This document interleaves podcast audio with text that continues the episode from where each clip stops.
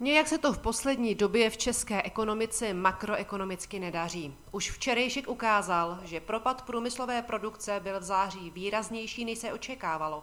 A dneska to samé platí i pro čísla z malou obchodu. Meziročně se tržby v malou obchodě v září reálně snížily o 4%. Hodně nepříjemné je, že maloobchodní tržby klesly meziročně už 17. měsíc v řadě. To znamená, že ani nízká srovnávací základna loňského roku automaticky neznamená nárůst tržeb. Domácnosti před rokem, stejně jako dneska, neutrácejí za to, co k životu nutně nepotřebují. Už loni se zdálo, že útraty jsou utlumené na naprosté minimum, ale nebyly. Za další rok klesly ještě víc. Přitom nezaměstnanost zůstává relativně nízká, takže nezaměstnanost vinit rozhodně nemůžeme. Jenže domácnostem nyní svítí červená kontrolka, znamenající obavy z budoucnosti kvůli vysoké inflaci. To právě proto tržby za nepotravinářské zboží klesly o 5,9%, zatímco za potraviny klesly jenom o 4,1%. Výdaje za jídlo se totiž omezují hůř. Tady už pomůže jenom orientace na slevy a na nižší kvalitu. Na druhé straně tržby za pohonné hmoty vzrostly o 4,5% Soustavný růst tržeb za pohonné hmoty tak trvá už od letošního března. Když půjdeme do ještě detailnějšího členění, tak tržby ve specializovaných prodejnách s oděvy a obuví meziročně klesly o více než 16 a nebe většina lidí letošní zimu přečká v kabátu z Loňska.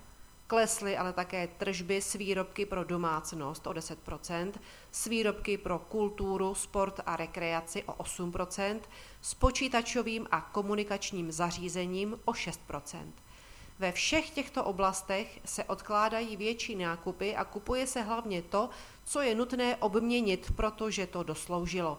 Tržby ale klesají dokonce i v prodejnách s farmaceutickým a zdravotnickým zbožím, a to o 3 Tady se zase dá šetřit třeba na potravinových doplňcích a vitamínech. Internetovým a zásilkovým obchodům tržby sice také klesly, ale jenom o 1% Naopak tržby rostly v prodejnách s kosmetickými a toaletními výrobky, a to o skoro 13% V tomto případě se jedná o jednu z mála oblastí, kde jsme ochotní překousnout nárůst cen a vyloženě nešetříme. Upřímně řečeno, ekonomický analytik si s vysvětlením této položky neví moc rady, protože se v logice všech ostatních dosti vymyká.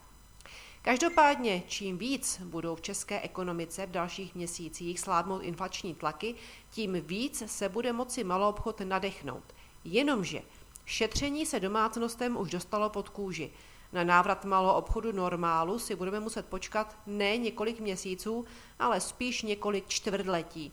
A až to bude číselně vypadat na růst, bude to spíš jen optický jev, kterému pomůže nízká srovnávací základna. Sázíme na to, že maloobchod v součtu celého roku klesne o 5% Příští roky by měl maloobchod růst o 3% Aby to ovšem nevyznělo nesprávně, český maloobchod není izolovaný problém, je to jen ilustrativní příklad. Důkazy o ekonomickém zpomalování vidíme všude.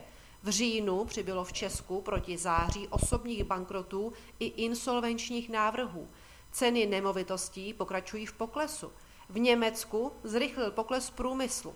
A akciové trhy po zhruba dvou obchodních dnech optimismu obnovily svůj propad. To jsou jenom namátkové rysy dnešního dne. I nadále tedy radíme sázet na medvědí trh a obnovené mírné oslabování koruny k euru.